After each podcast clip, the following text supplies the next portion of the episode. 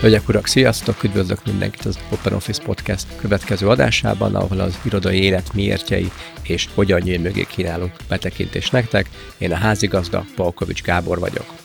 A mai adás vendége dr. Füredi Júlia szervezet pszichológus lesz. A beszélgetésem Júliával a következő felütés vagy a következő kérdéskör mentén indult, hogy egy szervezet életében egy egyénnek a kiégése hogyan csapódik le, és egy egyénnek a kiégése, legyen szó vezetőről, vagy akár egy, egy halandó dolgozóról, hogyan szolgálhat negatív példává a szervezet többi része számára. A következő sarokpontunk pedig az volt, hogy miért a pszichológiai biztonság talán a legfontosabb gyógyír, és talán a legfontosabb eszköz egy egyén és ugye a szervezet kiégésének is a kezelésére. Beszélgetésünk második részébe és végén pedig azt a kérdéskört boncolgatjuk majd, hogy ez a pszichológiai biztonság, ez, ez hogyan járul a többek között hozzá olyan fontos részei ez egy cégnek, egy szervezetnek, mint a, a közös tanulás, az eredményesség, vagy akár az innováció. Köszönöm szépen, hogy velünk vagytok ma is, nem is húzom tovább az időt, kezdődjön az adás, hajrá!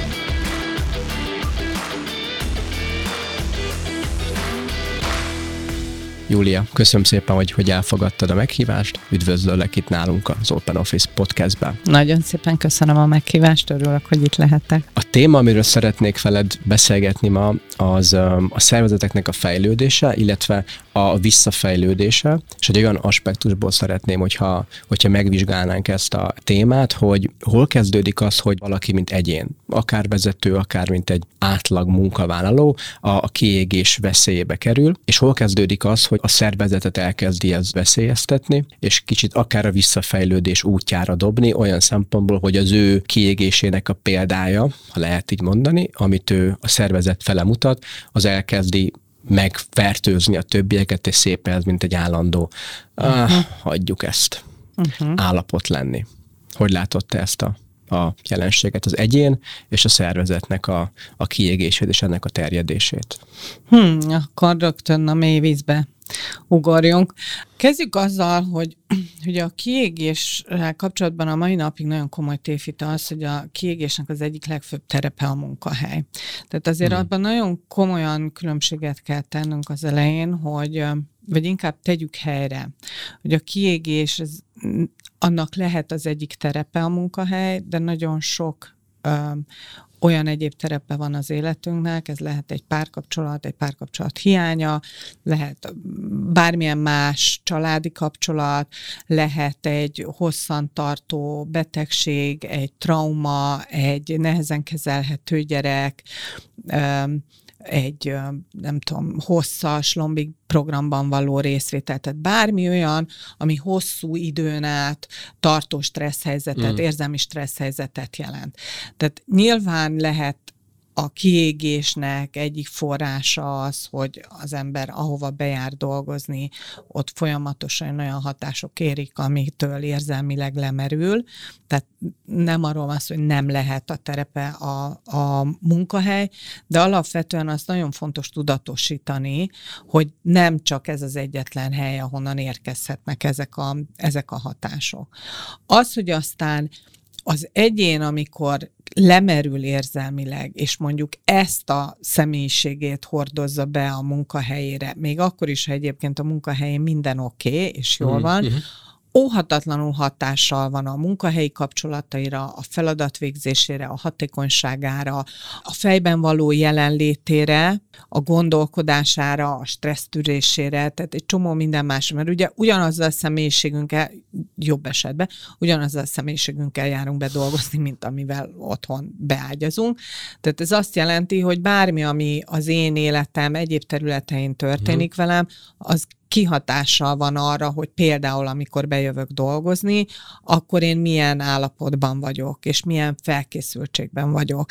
Tehát ez egy nagyon nagyon lényeges szempont, hogy ezt megértsük, hogy nincsenek ilyen lehasítható. Tudom jól, hogy most fut ez a Severance című film, ami kifejezetten ugye arról szól, hogy hogyan tudjuk mesterségesen külön választani azt, ami a munkahelyünkön történik velünk. De hát azért ez egy, ez egy utopisztikus történet, remélhetőleg, de nagyon izgalmas gondolatkísérlet azzal kapcsolatban, hogy hogy lehet azt megcsinálni, hogy az, ami az egyik területén történik az életünknek, azt ne vigyük át a másikba, de, de azért azt tudjuk, hogy a valóság ez nem. Tehát egészen biztos, hogy bármi, ami történik velünk bárhol, az átcsurog, átszínezi, hatással van arra, hogy, hogy például akár a munkahelyen hogyan, hogyan működünk.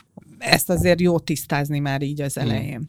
Majd most elkezdtél feszegetni egy kicsit, hogy mennyire lehet külön választani. Hogy látod, ha valakinek a magánéletében bármilyen okból, de egy, egy ilyen érzelmi fáradtság, egy, egy már régóta tartó érzelmi fáradtság szívja őt le, és a kiégés fele dobja, uh-huh tudja ezt kárpótolni, ha a munkahelyen minden oké, okay, vannak sikerek, vagy ott éppenség egy nagyon stabil érzelmi világa van, vagy érzelmi millió van? Feltölteni biztosan tudja, tehát azért az, aki sikeres a munkájában, ugye van ez a mondás, hogy nem mondás, hát ez amit tanultunk Koviba, hogy oda megyünk lakni, ahol tejet kapni. Tehát ha nekünk valahol jó, és valahol folyamatosan kapjuk a pozitív megerősítést, ahol sikerélményünk van, ahol olyan kapcsolatok vesznek bennünket körül, amik támogatnak, mm. amikben önmagunk lehetünk, amikben örülni tudunk mindennek, akkor nyilván oda fogunk menni. Tehát Például a home, igen, tehát például a home office az azoknak az embereknek, akiknek mondjuk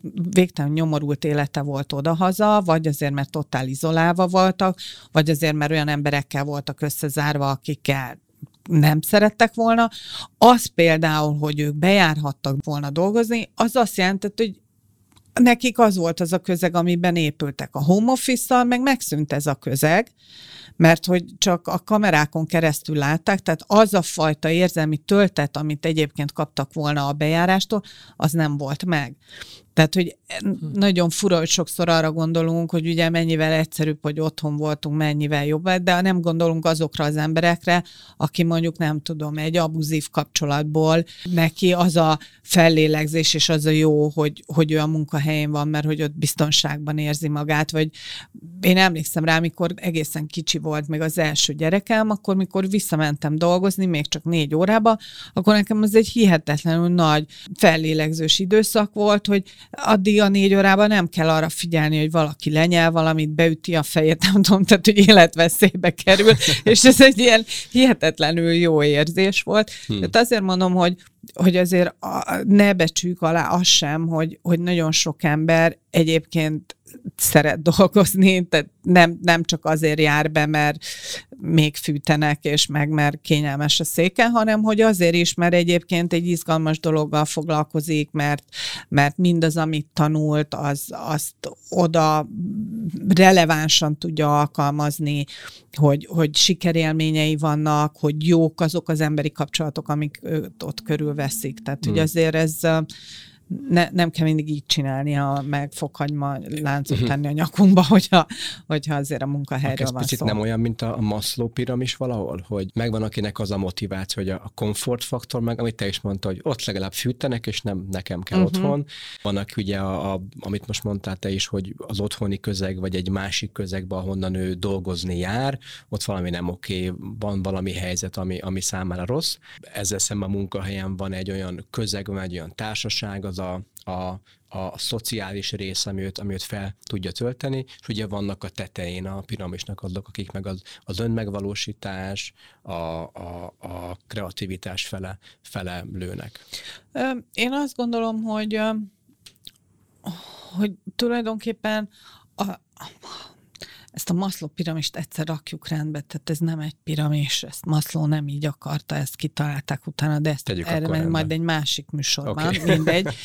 De, de hogy, hogy én azt gondolom, hogy az, hogy te miért jársz be dolgozni, az Nyilván arról te tudsz, ha van ennyi reflexiód, meg a főnököt, hogyha van annyi készség benne, hogy erről beszéltek, és ő ezt támogatja, és ennek teret ad.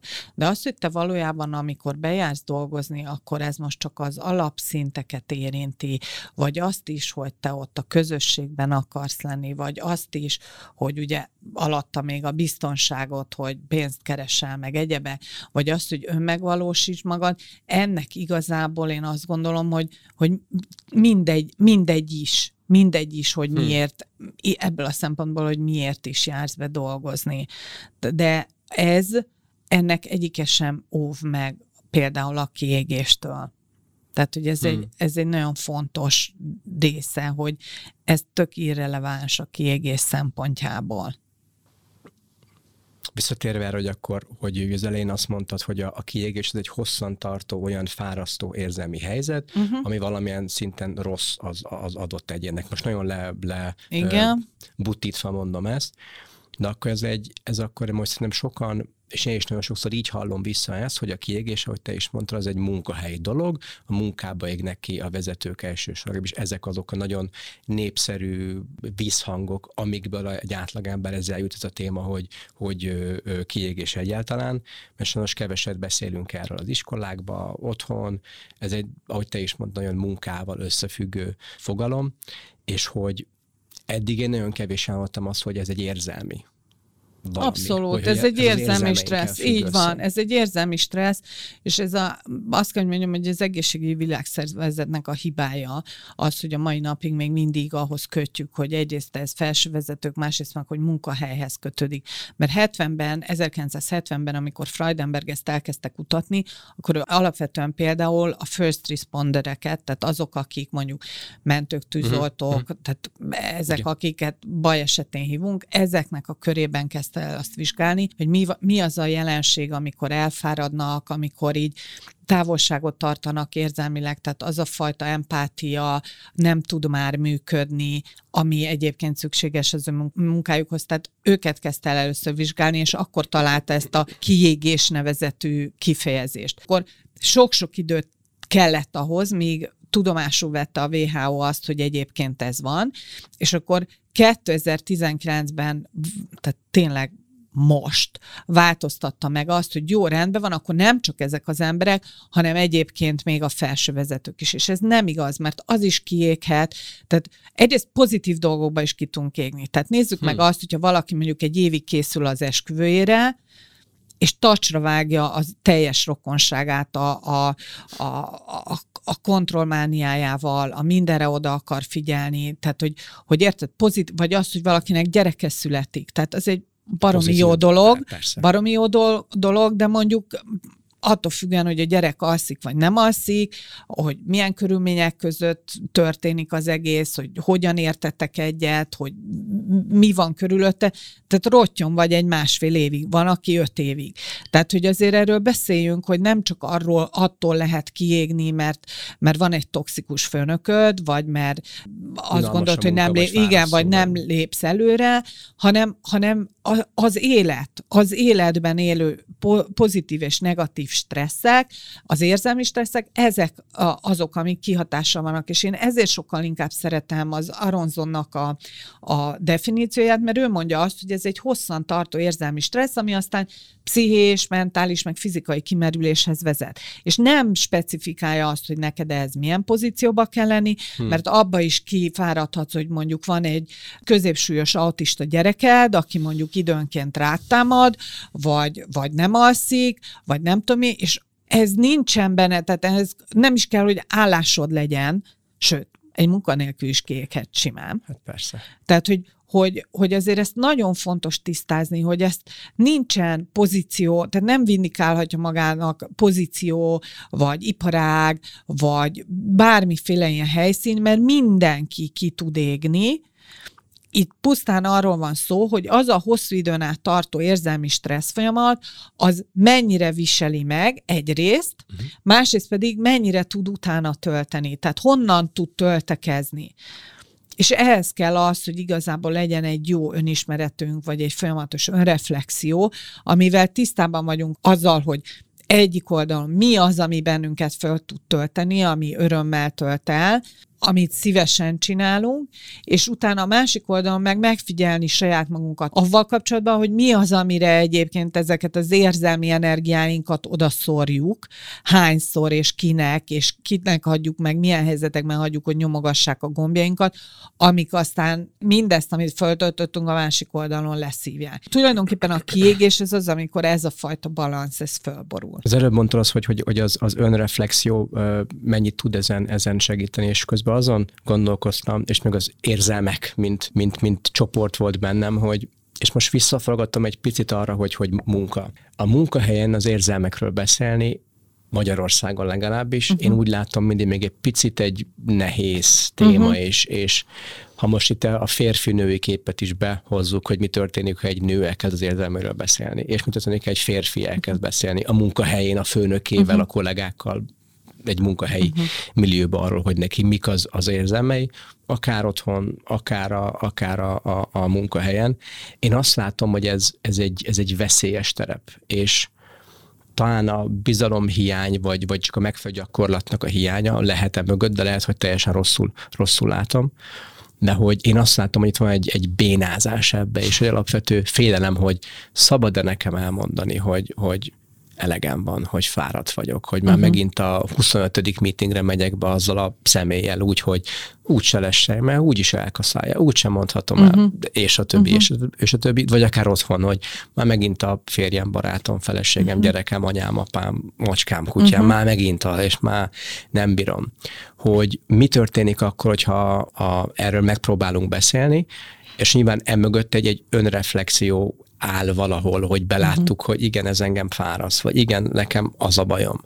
És hogy látod, hogy a munkahelyen ezekről az érzelmekről beszélni, mennyire mennyire könnyű, vagy mennyire nehéz ma magyarországi Sehol. Az, azt gondolom, hogy nem csak a munkahelyen nem könnyű erről beszélni, hanem általában nem könnyű erről beszélni. Ugye titeket, fiúkat úgy szocializáltak, hogy ugye nektek nincsenek érzelmeitek, mert hát ha elesel kiskorodban, és akkor az katona dolog, meg egy igazi fiú nem sír, meg nem tudom. Meg én azt gondolom, tehát ak- akárhányszor erről így beszélek, és megkérdezek fiúkat, hogy és elmentek sörözni, vagy nem tudom, hm. golfozni, vagy ide-oda-amoda, akkor elsik szó az érzelmeitekről, és hát nyilván harsányröhögés történik ilyenkor, tehát nem. Tehát azt lehet látni, hogy a férfiak nagyon nehezen kerülnek közel az érzelmeikhez, ami nem jelenti azt, hogy nincsenek, de hogy nincsenek, csak hatalmas nagy feszültséget tud kelteni, és például ez nagyon könnyen ki tudja égetni a férfiakat, hogy úgy érzik, hogy nem beszélhetnek róla, mert az a férfi kép, ami a társadalomban a férfit jellemzi, meg azok, amiket mondjuk családilag elvárnak tőle, mert fiam, a mi családunkban nagyapád is ilyen volt, és egyébként egy férfi ilyen, Igen. vagy napont olyan vagy, mint apád, és akkor próbáljuk körbe rajzolni, hogy hogy ne legyek olyan. Az, Igen, tehát nagyon sok olyan tényező van, ami befolyásolja azt, hogy mondjuk egy fiú vagy egy férfi mit alakít ki azzal kapcsolatban magában, hogy milyen viszonya van az érzelmeihez. Hogy ő lehet-e úgy önreflexív, hogy egyébként ezt megosztja, ezt az önreflexiót mással.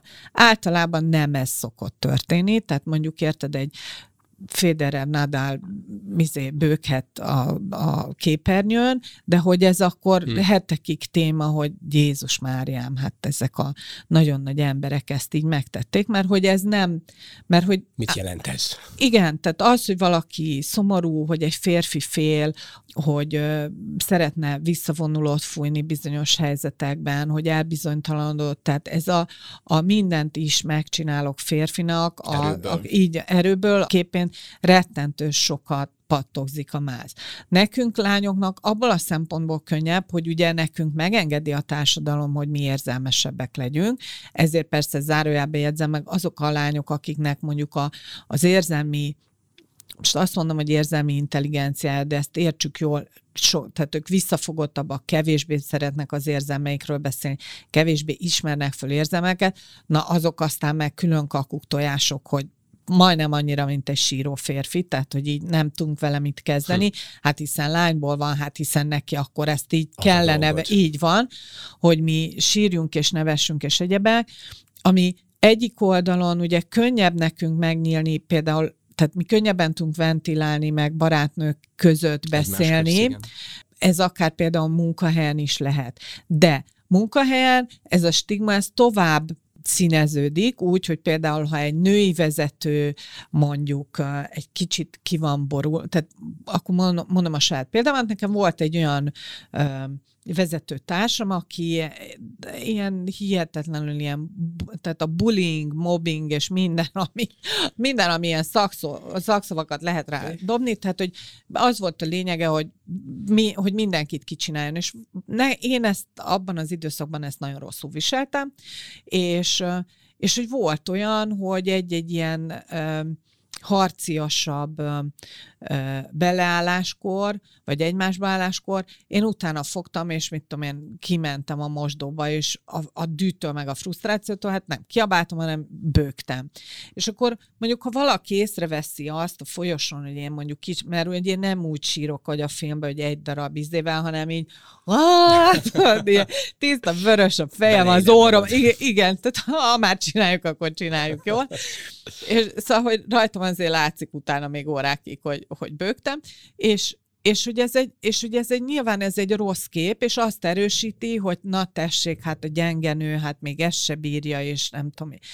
Um, tehát, hogy i- igen, hogy hiszt is, meg nem tudom, és akkor hm. még minden egyebeket szoktunk a, a nő korához képest, mikor fiatal, meg amikor idősebb, mindenféleket mondani rá. Tehát, hogy hogy, hogy lehet azt látni, hogy nagyon nehezen tudjuk beengedni az érzelmeket a munkahelyre, mert nem tudunk velük valójában mit kezdeni, mert azt gondoljuk, hogy az igazából, ha vannak is, akkor az a magánéletünkre tartoznak. Igen.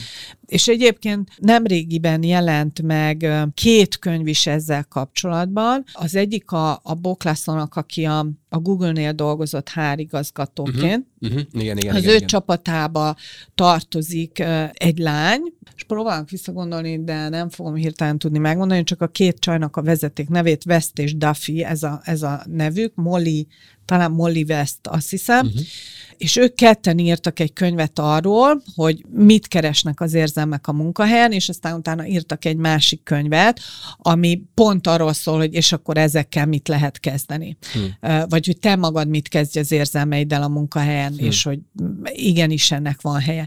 Vagy mondjuk Susan Kane, aki Őt ugye, igen, is, tehát igen. A, aki, aki szintén arról, hogy mi van akkor, ha te egy ilyen csendesebb típus vagy, vagy mi van akkor, igen, igen, vagy, vagy, vagy mi van, amikor így egy kicsit szomorú vagy, tehát hogy, hogy próbálunk kötődni, vagy kapcsolatot találni a saját érzelmeinkkel, és hogy ez nem egy ördögtől való dolog, pontosan amiatt, amit mondtam, hogy ugyanazzal a személyiségeddel jársz be dolgozni, tehát az egy hatalmas nehézség, hogyha valakinek a személyiségéből le kell hasítani, vagy vissza kell szorítani részeket a munkahelyen, pusztán azért, mert hogy ennek nem itt van a helye.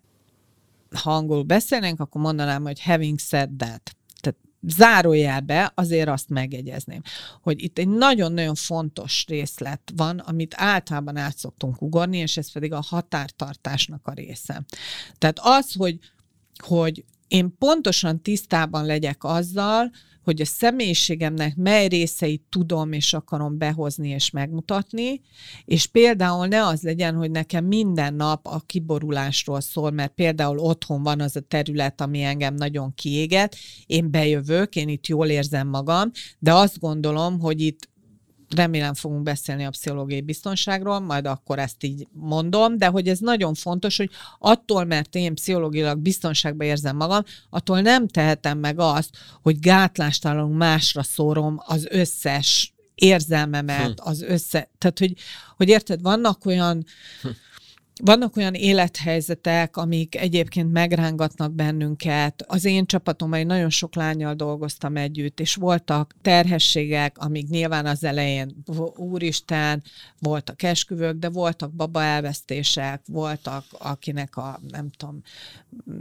más családtagot veszített el, tehát, hogy azért vannak ilyenek, mert ez az élet történik, Traumák, igen, és akkor ezeket óhatatlanul behozza az ember, vagy elsírja magát, vagy, és akkor tudják a többiek, hogy ő rá most vigyázni kell, és tudják a többiek. De az, hogy, hogy érted, hónapokon keresztül mondjuk valaki visszaél, visszaéljen vele, igen, vagy hogy ezért ne csinálja meg a feladatát, vagy szórjon rá másokra feladatokat, mert most én nem érzem magam annyira okén.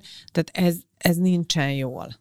Igen, ami, amit most mondtál pont, amit az, amit az elején vetettem fel, hogy ez, hogy hogy lesz egy, hogy ott a, a, a kiégés mondta, mint negatív példa, uh-huh. de amit most mondtál te is, nagyon-nagyon sokszor láttam a múltban, hogy, hogy amikor valaki volt olyan bátor, vagy érezte magát biztonságban annyira, hogy ő, ha nem is mindenkinek, de a, a kis közvetlen csapatán belül a főnökének, főnök a pár bizalmas uh-huh. emléke, mert elmondta, hogy nem jó valami történt, trauma, uh-huh. elegem, bármi, elmondta, uh-huh ha még pozitívan is fogadta az a közeg, ami akkor uh-huh. a mhm. biztonság egy valós biztonság volt tényleg, és nem élt valaki vissza, nem, nem történt egy, egy hátbaszúrás, értelmet adott az, hogy és ez is sajnos jellemző, hogy valakinek elmondod, ő meg is hallgat, persze, megértem, neked most nagyon rossz, főképp, hogyha a főnököd, menj is haza, se majd, majd megoldjuk, az utólag meg megtudod, hogy hátba szúrtak kvázi, és egy másik osztály, vagy egy másik fölöknek elmondta, hogy igen, most az, az, az XY nincsen jó bőrbe, ez és ez történt vele, de majd akkor mi, majd de majd akkor én, és szépen elkezdik leépíteni neki az, neki az, az imidzsét a cégen belül, hiszen hát már most is megint történt vele, vele valami. Tehát értezzük fel, hogyha, hogyha ilyen nincsen, ezzel vissza tudnak emberek élni. Hogy, um, hogy elkezdik lovagolni azt, hogy, hogy hát ha megsajnáltak tegnap, ha tegnap hagyták, hogy ne adjam le, lehet, hogy megint hagyják, hogy ne Jó, de le. azért, na, na jó, oké, tehát van ilyen, de azért az emberek hmm. többsége nem így működik. Tehát én kevés emberért rajongok, de az egyik, aki nagyon, az a Peti McCord, aki a Netflixnek volt az első hárigazgató, akinek abszolút vallom a a mondását, hogy azért a munkahelyre az emberek felnőtten jönnek oda, tehát felnőtt saját akaratból hmm. jön hmm. oda, és jó indulattal, és azzal jön be dolgozni, jó szándékkal, hogy ő aznap jót tegyen. Tehát az, hogy valaki úgy jár be dolgozni, hogy hogy szivathatom szénni a többieket, azért Hát ahhoz már kell egy pszichopatológia, és én nem azt mondom, biztosan van ilyen ember is, de hogy alapvetően nem ilyenekből áll a szervezet. Tehát az, hogyha valaki például egy egy lombik programba vesz részt. Ugye ez azzal is jár, nem csak azzal jár, hogy van egy folyamatos érzelmi hullámvasút, egy reménykedés, egy nem sikerült, egy, tehát hogy ez, ennek van egy ilyen része, de ugye még beütnek például a lányoknál a hormoninjekciók, amitől aztán hát nagyon kevés olyan van, aki így rezzenéssel, igen, tehát hogy me, be, van, aki megbolondul tőle.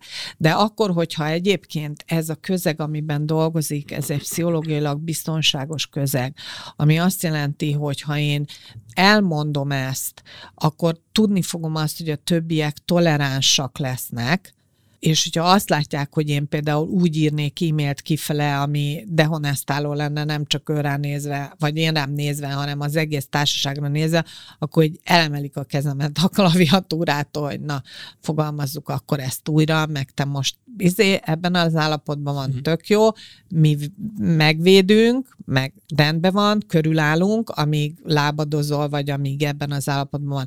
De ezt mondjuk nem lehet ha ennek a programnak vége van így vagy úgy vagy amúgy, ezt nem lehet a végtelenségig csinálni, nem lehet végtelenségig kihasználni az embereket. Tehát, hogy, hogy az már nem egy pszichológilag biztonságos működés, mert a pszichológilag biztonságos működés azt feltételezi, hogy én addig tudok olyan lenni, amilyen én vagyok, amíg azzal nem sértem a kettőnk között lévő kapcsolatot. Uh-huh. És ha ha én elkezdem ezt megrángatni, ezt a kapcsolatot, akkor ott lesz arra egy viszontreakció.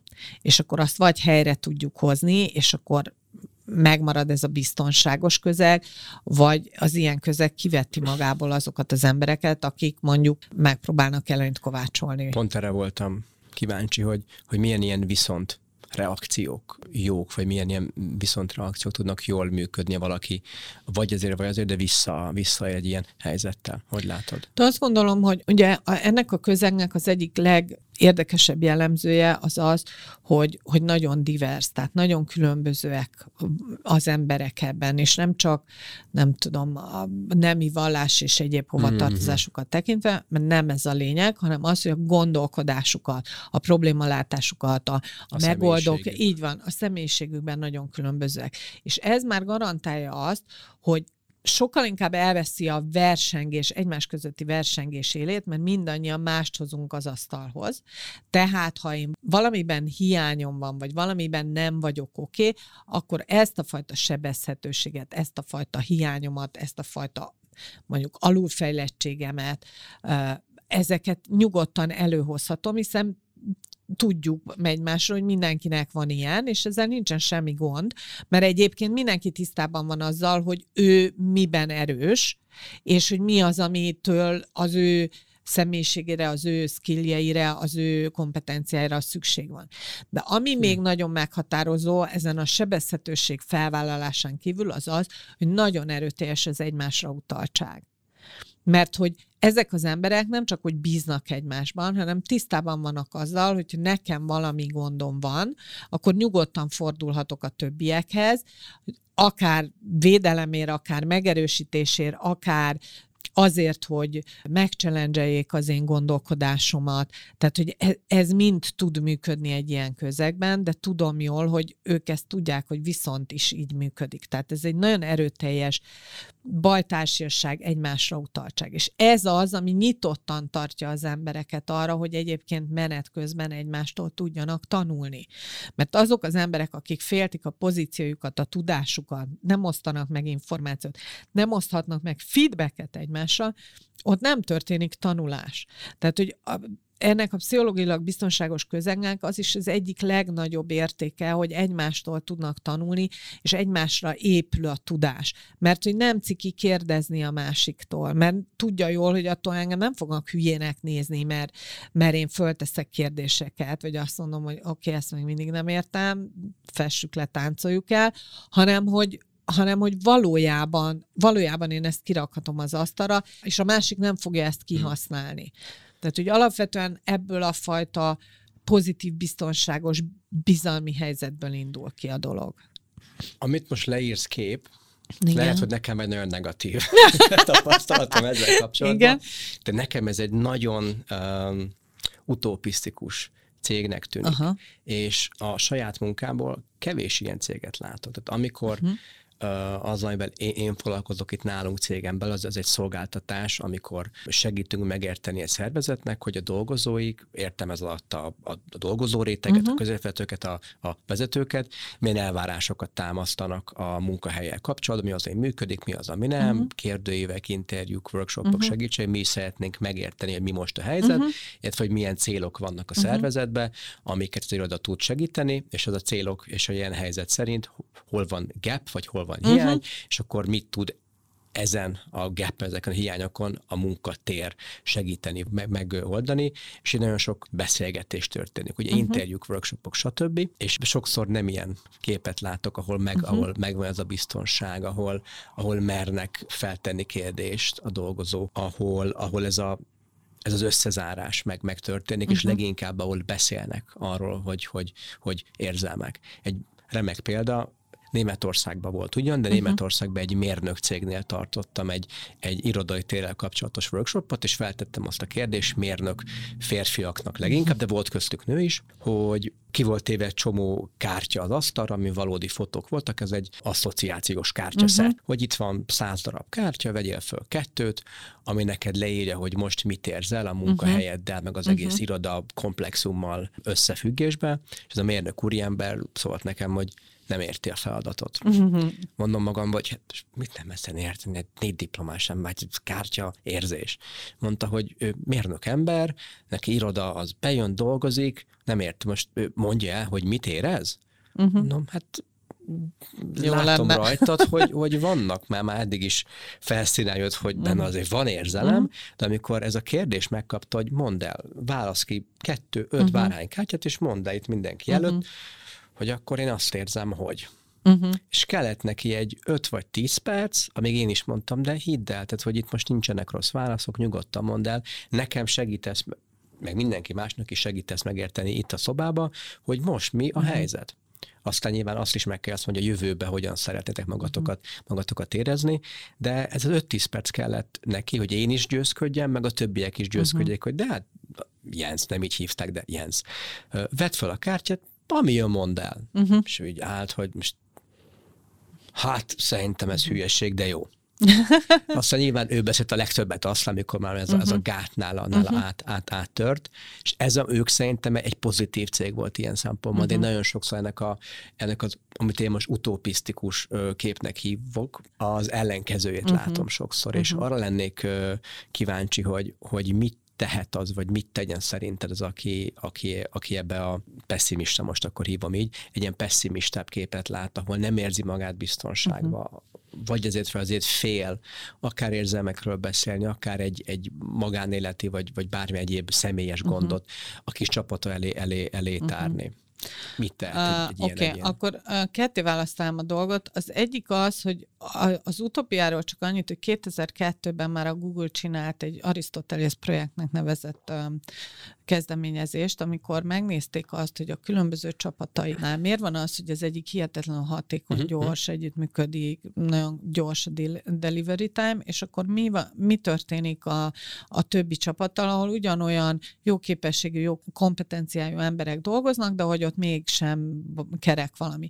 És amikor már mindenféle tényezőt megnéztek, akkor rádobták ezt a pszichológiai biztonság szűrőt, és kiderült az, hogy hát erőteljesen azok a csapatok, amik nagyon hatékonyan működnek, és, és sokkal több bevételt tudnak termelni, na ezek a pszichológiailag biztonságosan működő csapatok. Tehát ez már hm. 2002, tehát csak így ennyit mondok az utópiára.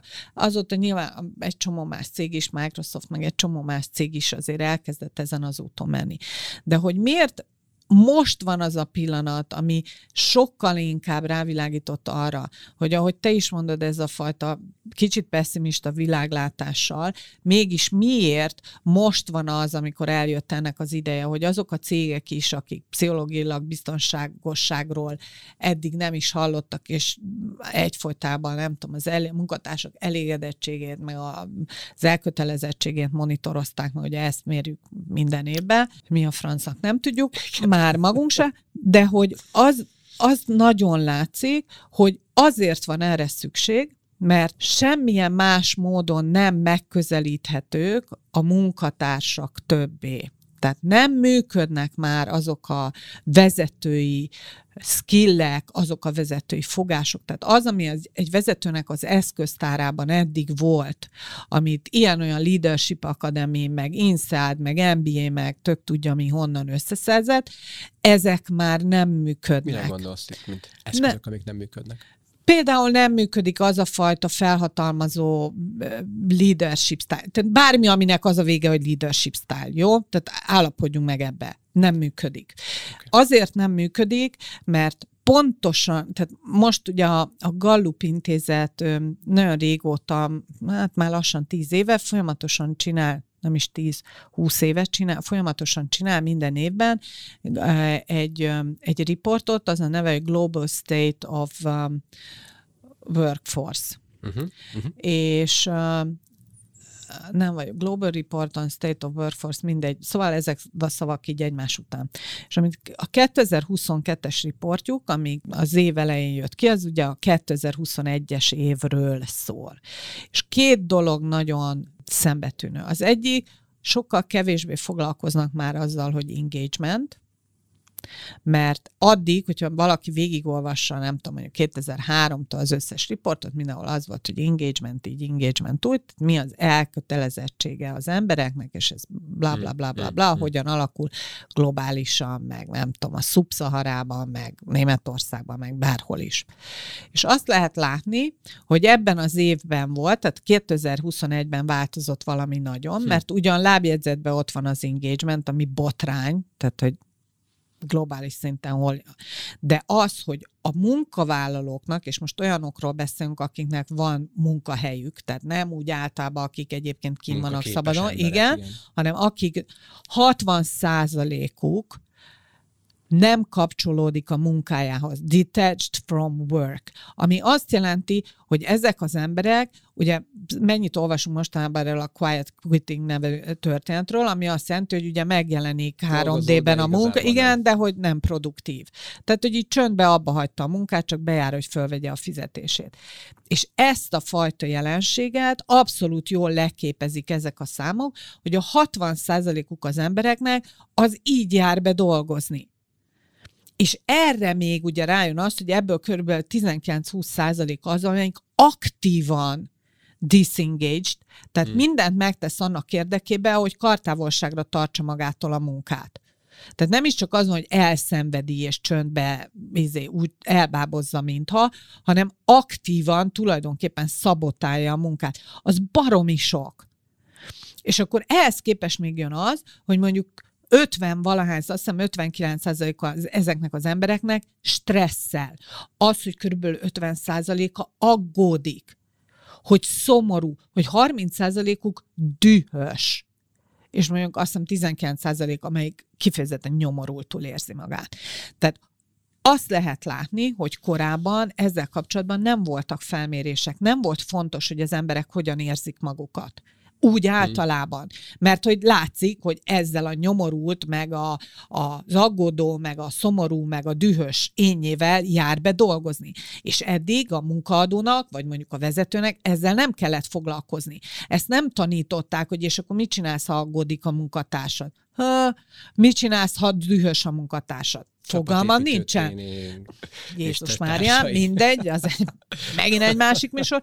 Tehát, hogy, hogy nem, tehát, hogy nem működnek ezek a klasszik módszertanok. És pláne erre rátett az, hogy a COVID időszaka alatt nagyon sok ember elkezdett azon gondolkodni, mert ugye egy olyan spektrumon, hogy éltünk két éven keresztül, hogy élet-halál.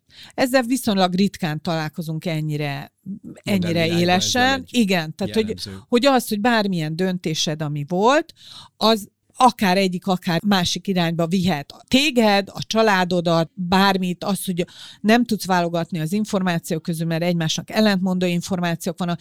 Tehát tulajdonképpen az, amit megéltünk, ugye az előbb használtad ezt a trauma szót, ez pont ez a COVID időszak alatt, ez egy trauma volt, hiszen semmi olyan eszközünk nem volt, meg semmi olyan tapasztalatunk, amire támaszkodhattunk volna. Ugye alapvetően ezt hívjuk traumának, hogy egy olyan életeseményben vagyunk, mire semmi korábbi tapasztalatunk vagy élményünk nem ad kapaszkodót. És ez pont egy ilyen helyzet volt. Ez egy egyébként globális szinten is egy közös trauma volt, és ezért van az, hogy ebben az időszakban az emberek elkezdtek ahhoz nyúlni, mert vadul keresték a kapaszkodókat, hogy oké, okay, de hát ha már kintről csak megbízhatatlan és egymásnak ellentmondó információk vannak, akkor mi lehet az, ami nekem erőt ad, mi lehet az, ami át tud lendíteni, mihez nyúljak, és ez volt az, amikor mindenki elkezdett befele figyelni. Elkezdett azon gondolkodni, hogy oké, okay, akkor nekem mi a fontos, én mit tartok értéknek, én hogyan szeretném csinálni a dolgokat. És ebből a fajta gondolkodásból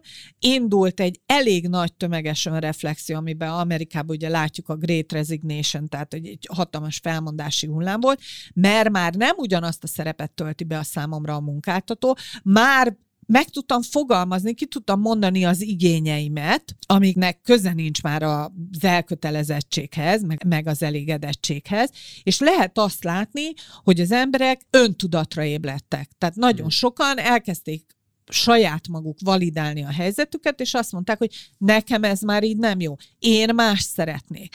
Na most ezzel a típusú munkavállalóval szemben, vagy emellett, vagy e fölött áll a vezető, aki megpróbálhat még mindig ugyanúgy, mikor például egy fizikai térbe voltunk, a névjegykártyából vezényelni, és azt úgy kiadni a feladatot, és úgy számon kérni, de hogy azóta megváltozott a helyzet, és nem csak azért változott meg, mert mondjuk én home office-ba voltam, és ő onnantól kezdve már nem az én főnököm a képernyőn keresztül, hanem vendég a lakásomban, mert mögöttem ott van a gyerek, a mosatlan a nem tudom mi, a kutya, a macska, meg egyebe. Tehát megváltozott megváltozott az a kapcsolat, annak a kapcsolatnak a dinamikája, és ha ezt nem befeszül a vezető, és nem képes ezt követni, nem elég rugalmas ehhez, akkor sajnos nem fogja tudni hatékonyan működtetni az embereiket. Tehát nagyon lényeges az, Ugye ebben a helyzetben, pláne amivel kezdtük, ugye, hogy rengeteg érzelem van, és hát látjuk a Gallup kutatásból is, hogy igen, rengeteg érzelem van, és ha nem kezdenek ezzel a vezetők foglalkozni, és foglalkozni ezekkel csak egy pszichológiailag biztonságos közegben lehet, tehát nekik a prioritásuk az, hogy most kialakítsanak egy ilyen közeget, céges szinten is, csapat szinten is, mert ha ezeket nem tudják adresszálni, az emberek annyira saját magukkal lesznek sokkal inkább elfoglalva, mint azzal, hogy bevételt termeljenek, hogy így fog, persze háború van, recesszió van, tehát hogy na, szóval a csillagások nem annyira, igen, jól, igen, igen, de azért az látva látszik, hogy itt azért az, hogy ki az a vezető, aki egyébként képes arra, hogy egyenrangú partnerként emberi kapcsolatot tehát nem főnök-beosztotti viszonyt, emberi kapcsolatot, emberi beszélgetéseket kezdeményezen és kialakítson egy ilyen közeget, na az lesz az, aki továbbra is hatékonyan fog tudni vezetni. És ez onnan is látszik, hogy a kutatások is kimutatják, hogy egyrészt a tavalyi évben meg ebben az évben már azok az emberek, akik állást változtattak, azoknak a 89%-a már kifejezetten a pszichológiai biztonságos közeget keresi. Tehát az szerint válogat munkáltatók között, hogy ki az, aki számára ezt meg tudja adni. Tehát ez is egy nagyon fontos. És ezt lehet szerinted mérni egy állásinterjún, vagy egy három hónapos? Mm, azt gondolom, ha három, hónap, ha három hónap alatt igen, az interjún sokszor nem, mert még az interjú folyamataink nem alkalmazkodtak ehhez, tehát még mindig benne van a HR vastagon a kiválasztási folyamatban, és túl késő az, amire odaengedi a vezetőt. Én azt szoktam mondani, hogy oda kell menni, ahol az legelső interjú a vezetővel van. Aztán majd a HR a háttérbe elmókol. Hm. Mert onnan fogod tudni, hogy a vezető tényleg érdekli, hogy ő akar veled találkozni először. Mert időt szán rá, mert energiát szán rá, mert még egyszer véhít Az ő embere leszel, így van. Tehát, hogy ott van egy jelentőség teljes, tényleg olyan beszélgetés, ami nem csak arról szól, hogy tudom, tudsz-e pivot táblát csinálni, vagy mit Mesél tudom én, miben. Igen, tehát, és akkor mi szeretnél lenni öt, igen, meg mit, szere, mi szeretnél lenni öt év múlva. Tehát, a, tehát, hogy tényleg meg akar ismerni. Innen láthatod azt, de általában még a folyamatok azért nem így mennek, hanem még három, hár interjú, meg AC, meg nem tudom mi, innen, onnan, amonnan, és a végén van egy rábonintó beszélgetés, aminek tulajdonképpen már nincsen tétje. A HR-mel is döntötte, hogy vagy őt, vagy őt, és akkor a főnök, uh, vagy nem? Uh, nem, azt gondolom, hogy az, tehát, hogy a HR ezt nem csinálja, tehát azt gondolom, hogy mi előkészítjük a folyamatot, és akkor a végén a vezetőnek kell rábolintania. Okay. Más kérdés, hogy az a vezető, akinek elcsökevényesedtek már addigra az izmai, tehát ezeket a a people management skilljei, mert ugye a HR úgyis mindent megcsinál helyette, hm. az nagy valószínűséggel 86 másik tesztet akar csináltatni, meg majd hallgat a HR business partnerére, meg ilyenek, és letolja magáról a felelősséget. Onnan lehet tudni, hogy egy igazi vezetővel áll szembe, akivel valószínűleg jó lesz dolgoznod, hogy ő tényleg látod, hogy komolyan investált időt, energiát, a saját inputjait abba a folyamatba, amivel ő ki fogja választani azt az embert, aki ott lesz az ő csapatába. Hmm. Tehát, hogy ez egy, nagyon, ez egy nagyon látványos és jó jele annak. De azt is lehet látni, hogy ezek a pszichológiailag biztonságos közegekben, ezekben az együttműködési készség nagyon nagy, a produktivitása, a így van, a profitabilitása annak a cégnek megnő. Egyébként az embereknek majdnem 80%-kal csökken a stressz szintjük, és az elvándorlás is. És ugye most ez egy óriási probléma. Tudom, hogy mindenki azt gondolja, hogy elfehéredő kezekkel kapaszkodunk a székünkbe, azért, hogy ne, menjünk, hogy ne menjenek tovább, de azért ez bizonyos iparágakban nem ez a jellemző. Igen. Tehát bizonyos iparágakban egyrészt fölállnak az nagy emberek, a mozgás, nagy a moz, igen, nagy a mozgás, vagy az olyan jellegű mozgás, hogy mellette olyan munkát vállal, amivel mondjuk külföldre dolgozik. Tehát, hogy van neki egy munkaadója, de egyébként szabad idejébe GMK-zik, és valahova máshova igen. dolgozik. Tehát, hogy hogy látjuk ezt, hogy az a fajta klasszik kötődés, ami re szükség lenne, annak most a kulcsa a vezető, és ha a vezető képesek ezt kialakítani, ezt a közeget, akkor oké okay lesz. Ha nem, akkor hát így jártak. Eszembe jutott egy példa, egy konferencián voltam egy éve mondjuk, mondjuk Aha. egy éve volt, Magyarországon volt, és egy, egy külföldi cégnek, a magyar lányvállalatának a HR vezetője volt, aki ezen a konferencián bemutatta, hogy ők, mint XY cég, mennyire dolgozóközpontok, és a Covid után, ugye ez egy éve volt, tehát a Covid utáni időknek uh-huh. hívták akkor, majd Covid közben, én most ezt lehet több szempontból nézni, de hogy ők, mint HR, és ők, mint cég, mennyire kommunikáltak a, a dolgozókkal, kérdőívben minden három uh-huh. hónapban, és ők így kezdte az intra a, be, a beszéd, hogy, hogy ők megtalálták a megoldást, és ők stabilak, és növekednek, és vesznek fel, és a termelékenység nő, boldogak, tehát egy olyan pozitív képet uh-huh. mindenki ott ült, hogy na, hát, na hát akkor mondjad, hogy ez uh-huh. hogyan akkor, és itt mindenki uh-huh. ült, hogy akkor írunk, uh-huh. felírjuk bármit, amit csináltatok, uh-huh. és akkor átcsapott, hogy akkor na, akkor az eredmény, és akkor a, a amikor a hogyanról kezdett beszélni, és volt egy, egy chartja, a, ahol leírta, hogy a dolgozóknak a 70%-a gondolja azt, hogy hatékonyabban dolgozik ö, ö, otthon, és az irodá ö, így is így kéne változnia, és a vezetőkkel való elégedettség 99,1% uh-huh. Mhm. és a többi. És így folytatta, és amikor vége volt a beszédjének, én megkérdeztem tőle, hogy, hogy hogyan tettétek fel, tehát hogyan, hogyan jöttek ezek a számok. Uh-huh.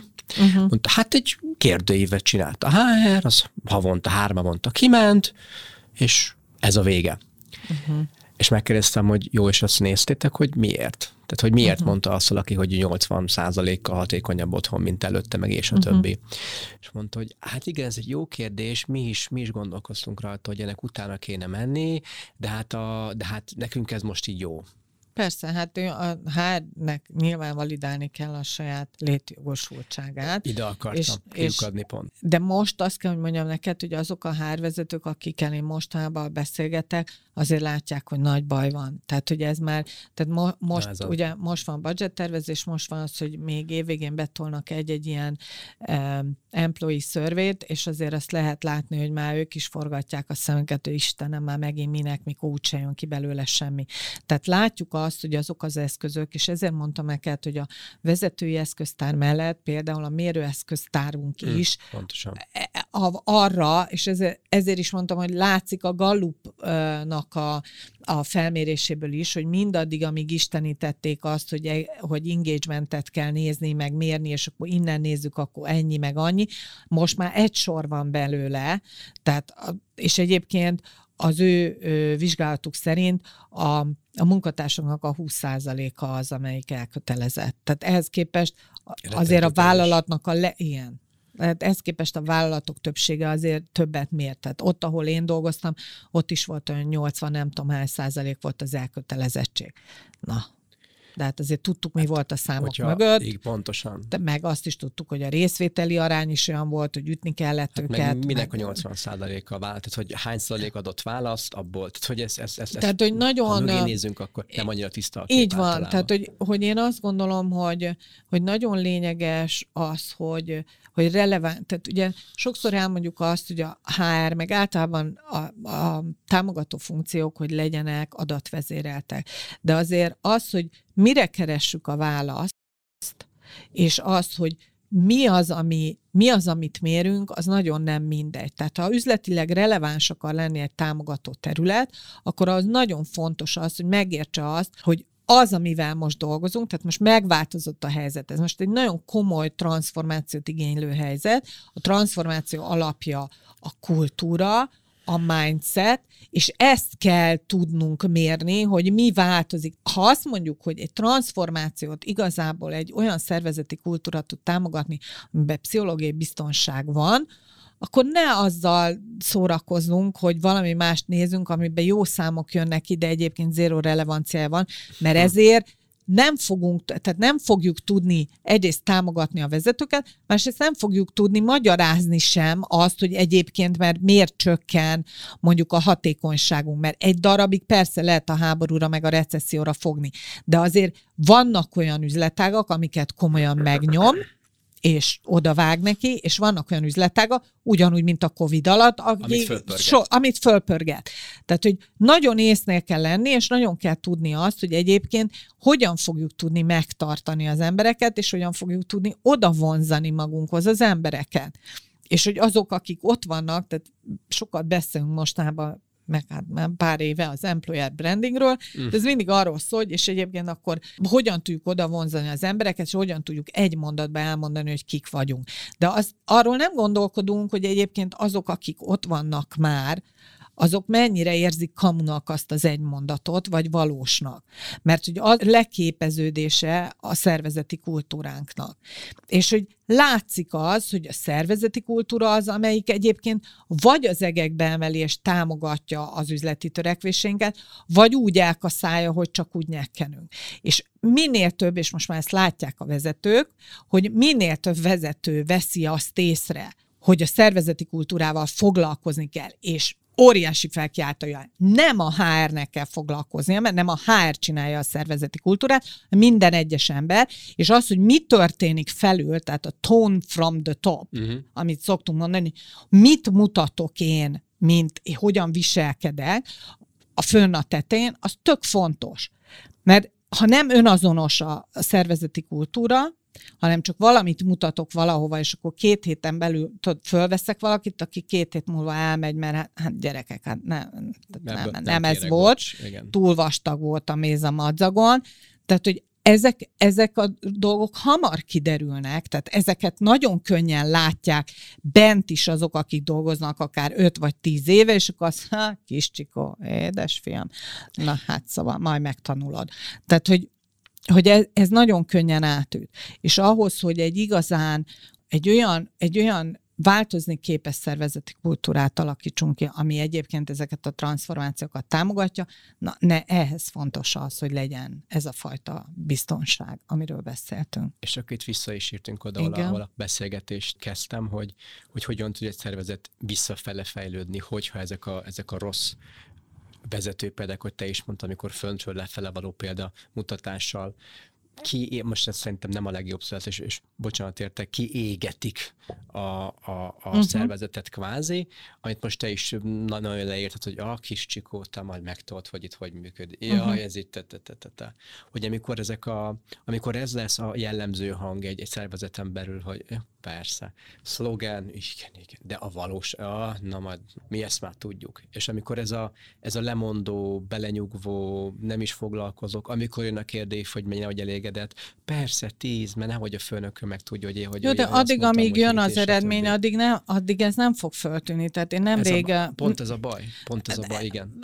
Van, a tehát vannak ilyen cégek, is. igen, vannak ilyen cégek, én nemrég együtt dolgoztam egy nagyon rövid ideig egy céggel, akik nél mindenki elmondta úgy egyébként saját magába, hogy mi a probléma, és dünnyögtek, és szomorúak, és hát igen, már azért már ők már kiégésen is túl vannak, és hogy hát mennyi rettentő probléma van, és akkor, amikor ezt egy workshop keretébe kitettük, akkor utána mindenki személyes sértésnek vette, hogy miért, miért ezzel foglalkozunk, és miért nem. Valami másról beszélünk, vagy mellé beszélünk ehhez, és a halálosan meg voltak sértődve, és látva látszik, hogy nem akarnak, tehát nem minden szervezet, tehát szervezetfejlesztőként ugye szeretnénk, a sikeresek lennénk. Tehát bemegyünk egy cégbe, és mint James Bond megoldjuk a helyzetet, és aztán elmegyünk a naplementébe, és hurrá. Igen. Csak hogy azért ez nem így történik. Tehát az, hogy én látok valamit, mert oda megyek, megmérem, azt mondom, hogy ez bízé, és ez lesz a megoldás nektek, és dolgozzuk ki együtt, és csináljuk meg a, a finom hangolását, meg nem tudom mi, az addig tök jó egészen addig, mi föl nem kell tűrni az újjukat, és el nem... És el, el. Így van. El, és akkor lesznek olyanok, hogy megrángatjuk alattad a széket, hogy megkérdőjelezünk státuszkókat, hogy, hogy, hogy feladatkörök, hogy döntési körök, hogy viselkedések megkérdőjeleződnek, de azt is tudomásul kell venni, hogy van olyan, akinek ez így, és ez nem csak cégeknél van, embernél is van, ugye mindenkit mindig meg akarunk menteni. Nem tudsz mindenkit megmenteni. Van, aki egyszerűen abban a helyzetben érzi jól magát, hiába dünnyög, meg szomorú, meg ventilál. Ha ő abban érzi jól magát, akkor tudod, mikor fog változtatni? És ez nagyon cinikus, ettől függetlenül ezt nagyon sokszor szoktam mondani, mert nagyon igaznak tartom. Akkor fogunk valamin változtatni, ha már eléggé fáj. fáj ha még nem fáj eléggé. Tehát addig, amíg jönnek a számok, például ennél a cégnél, és itt is van már, aki fölismerte, és mondta, hogy hát ez hosszú távon nem lesz jó, meg így is azért olyan nyögvenyelős belül az együttműködés, meg hát már ilyen betokosodott izék van. Innováció Amíg, így van. Amíg jön a biznisz, addig jók addig vagyunk, addig senki nem fog, addig, sőt, még vissza is fogják az üzletet, hogy nehogy ki, külföldről a tulajdonosnak szemet szúrjon, hogy itt nagyon jók vagyunk, tehát mindig csak egy számjegyütt és inkább 5% alatt növekedjünk, hogy akkor megbízható, de nem akar nagyon sokat. Igen. Az, hogy így tartunk embereket, és ott emberek ott vannak és ott maradnak, azok, akik öntudatra ébrednek, azok előbb-utóbb el fognak onnan jönni. Akiknek ez elég, vagy az, akiknek ez jó, azok meg ott fognak maradni. De nem kell mindenkit megmentenünk. Tehát lesznek olyan cégek, akik így fognak működni, és lesznek olyan cégek, akik meg arra fognak vágyni, hogy ne egy számjegyet, hanem akár két számjegyütt is tudjanak növekedni, hogy az embereik ne a Glassdooron izé, mindenféle kamunevek alatt értékeljék, hogy de ilyenek meg olyanok voltak, hanem hogy, hogy egyszerűen elterjedjen a városba, hogy gyerekek, mindenki jöjjön ide, mert hogy ez egy tök jó cég, és szeretek, és itt, mi, mi, és itt olyan vezetők vannak, hogy úristen, együtt dolgozni velük a világon a legjobb dolog. Mert hogy egyébként szeretünk dolgozni, tehát hogy én még, én még mindig ebben nem csak hiszek, hanem ezt látom, ez az én napi tapasztalatom, hogy az emberek szeretnek dolgozni, szeretnek problémát megoldani, szeretnek sikereket elérni, meg kreatívak lenni. Tehát nyomorultnak senki nem szeret lenni, senki nem azért megy be a munkahelyre, és Istenem, megint este templi, jó napot. Tehát, hogy ne, nem ez a, tehát tényleg ezzel a fajta petikort féle jó szándékkal, tehát jó szándékú tenni akarással megyünk be dolgozni, hmm. meg együttműködésre, nem azért, hogy elkasszáljuk a másikat, meg a saját, meg szabotáljuk saját magunkat. Tehát, hogy én azt gondolom, hogy értelmes emberek vagyunk, az más kérdés, hogy akkor, amikor egy szervezeti kultúrán változtatni kell, az nem egyik napra a másikra történik, de nagyon jól tudja támogatni azokat az üzleti törekvéseket, amik például egy ilyen transformatív időszakban abszolút szükségesek. Tökéletes végszó szerintem, Júlia. Örülök. Köszönöm szépen, hogy eljöttél ma hozzánk, és nektek is kedves hallgatók, hogy velünk voltatok ma. Én is köszönöm a meghívást, nagyon jó volt.